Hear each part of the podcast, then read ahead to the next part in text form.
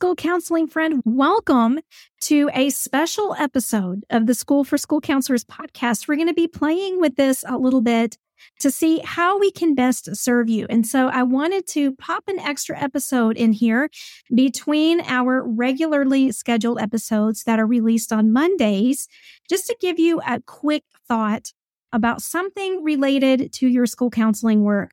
This won't be an extensive episode by any means, but then again, be forewarned because once I get started, sometimes it's hard for me to stop. In this little mini episode, I want to talk about a mantra that we've had around our School for School Counselors world for a long time. And that is reminding ourselves that I am a helper, not a fixer. So, so important to remember in our day to day work.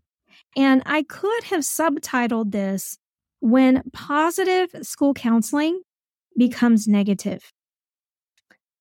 I think this is a phenomenon in our culture at large, as well as within our universe of school counselors, where we sometimes don't know how to help students in really difficult situations, or maybe we're uncomfortable sitting with them in those moments.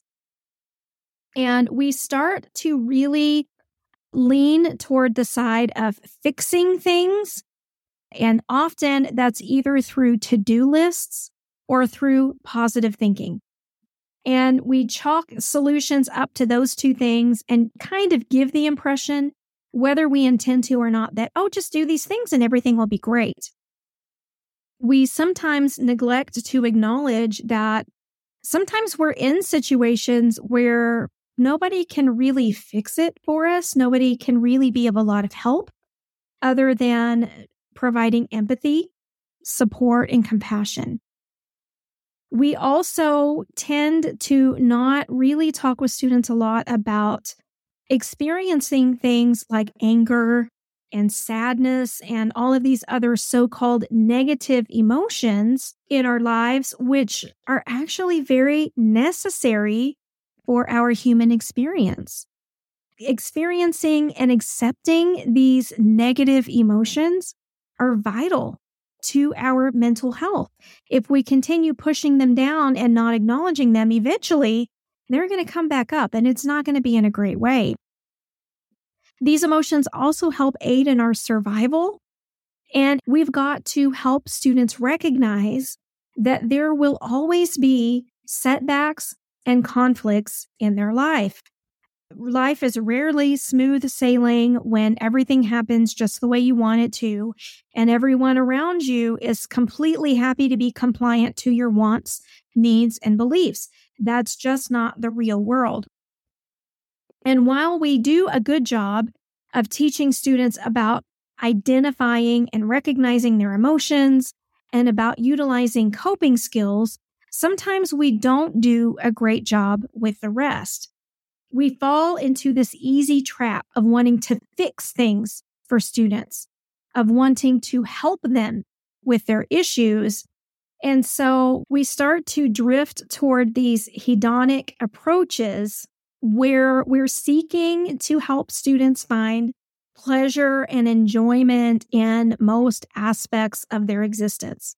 We are seeking to give them the tools to be able to enjoy their experiences, to cope and adapt and feel like everything is great instead of perhaps some eudaimonic approaches, which focus on experiencing meaning and purpose in these setbacks, in these negative emotions to garner better professional growth, to really understand ourselves. And I know I'm getting way down in the weeds with this, but this is an important concept. A study by Brett Ford and team in 2017, one we will link to in our show notes, had a really powerful quote in there that says, the ways in which individuals approach their mental experiences, accepting them or judging them, has power to shape individuals' day to day lives with possible cumulative effects for longer term psychological outcomes. Basically, what we're talking about is if we can really understand these experiences, if we can use them for personal growth, if we can acknowledge that we often have these so called negative emotions and that they're necessary in life, that it's part of our existence, we're going to see better long term psychological outcomes. When we can practice habitual acceptance, this is sort of a component of mindfulness, but it has since started to pull away into kind of its own unique category. When we can, though, habitually accept these negative experiences or help our students to accept them, doesn't mean they have to condone them or agree with them. Let me be very clear on that. But if we can just accept that they happen, we are going to see better mental health, fewer mood disorders, fewer anxiety symptoms, less likelihood of rumination, which often leads to this spiral of negative emotions, right? We have students that just cannot come off the thought of this is so unfair. I'm so angry. I hate this, that they just kind of spiral into this uncontrollable wave of negative emotion. And students who can practice habitual acceptance are less likely to experience negative meta emotional reactions. You ever heard of a meta emotional reaction? uh, it's not something we hear people talking about a lot, but that's when, for instance, you feel really guilty for being angry about something. Those are dangerous places to be, right? And so, if we can really kind of focus on habitual acceptance instead of trying to fix things all the time, we're going to see better outcomes, not only for our students, but also for ourselves. When we can't do that, we start to see things like those rumination cycles, those spirals of negative emotions. We also see dream rebounds. Have you ever experienced this? Where you just kind of stuff something down, you don't acknowledge it, you don't work through it, and it rebounds itself into your dreams and kind of takes you by surprise, throws you off center a little bit. That's what happens when you deny or you suppress negative emotions. So, what can we do with students? What can we do to help them without trying to fix them? What can we do without providing them with these to do lists of things? Practice your coping skills, use your I statements, do this and do that, which, just as an aside, is where most of your small group curriculums, you're seeing my air quotes right now if you're watching me, tend to gravitate toward, right? A laundry list of things to be accomplished. What if instead we helped provide students with a mindful orientation, with the understanding that thoughts and feelings come and go, just like a wave in the ocean, just like a boat floating down a stream. Thoughts and feelings come, thoughts and feelings go. And teaching them to be really mindfully aware of those without having to sit and wallow in them. Teaching students what to do if those feelings become overwhelming. If these negative emotions, anger, sadness, guilt, whatever they are, when they become too much, what kinds of coping skills can they meaningfully apply? What counseling specific skills can we utilize? So often we are quick to print out a worksheet or something like that, or a, plan of some sort, and dump it in the laps of these students. And we haven't taken the time to really think through whether or not this approach is appropriate for this particular student. We got to be aware of that. And we can also teach students to appreciate all feelings, all of them, to not immediately start to push these negative feelings away, but really teach them how to handle them, deal with them. And even though they don't feel great in the moment, understand that there are still some positive consequences to them. That's super, super powerful. I think it's why I have a really hard time with a lot of these super prescriptive approaches that we're seeing in our world right now. And I'll give you my own personal rule of thumb. If you could print it off and hand it to a reasonably seasoned teacher and they could implement it in the classroom without your help, that's not school counseling. I'm just going to be upfront and say it.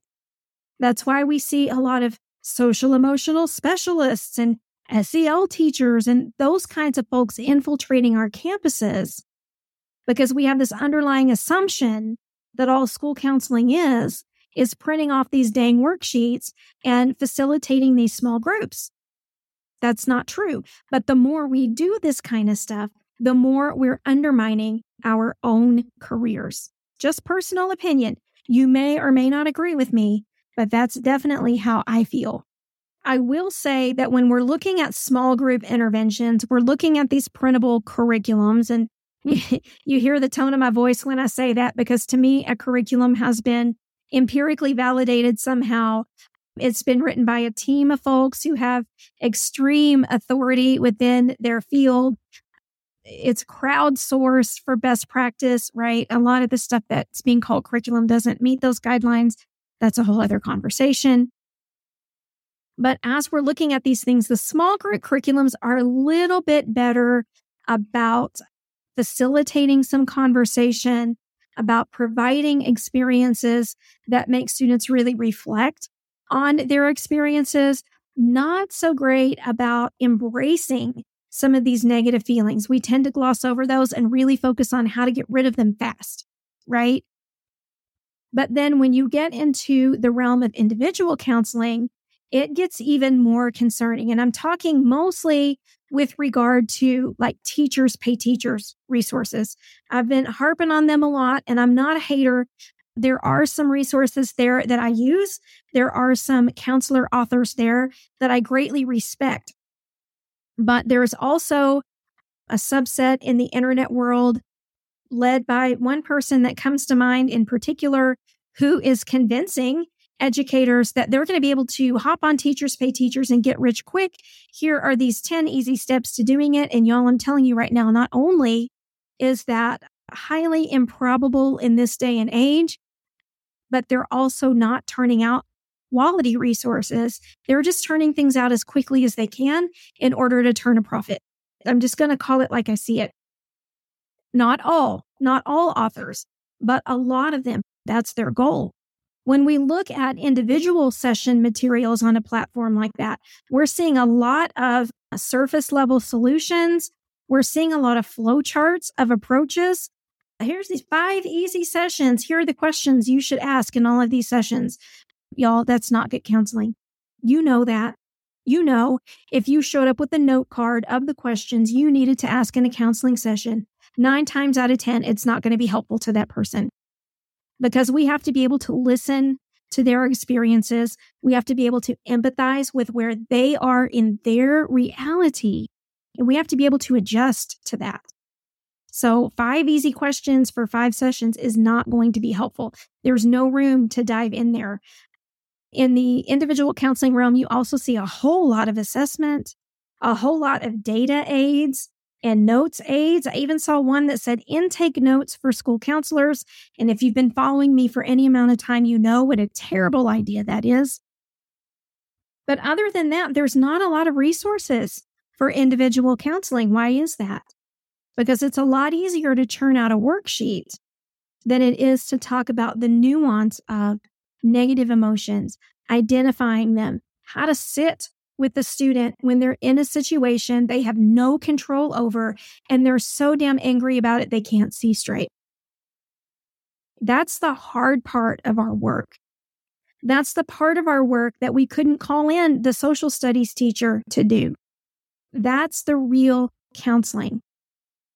And as part of our real counseling, we have to be able to help students understand that sometimes situations necessitate negative emotions, and that's okay. Or, as one of my students recently put it, just because I'm in the red zone doesn't mean I'm a bad kid. Isn't it sad that we've even led students to believe that? So be careful of how you're approaching negative emotions. Be careful with how you are identifying those for students and what you're teaching them to do about them. Don't give them these flip responses for just do this thing and it should fix it. Because if it doesn't, they're going to feel like they have failed. And that's not a good place to put these students who we love so much. All right. This is something near and dear to my heart. Please just be mindful of this as you're working with students. Don't get paranoid about it. Don't worry about it, but just try to be aware of how you're presenting negative emotions. It could make all the difference in your school counseling efforts. All right. I hope you have the best weekend ahead. I hope it's a wonderful, rejuvenating, restful, productive weekend for you. And I look forward to visiting with you again on the next episode of the School for School Counselors podcast. So until then, I hope you have the best weekend. Take care.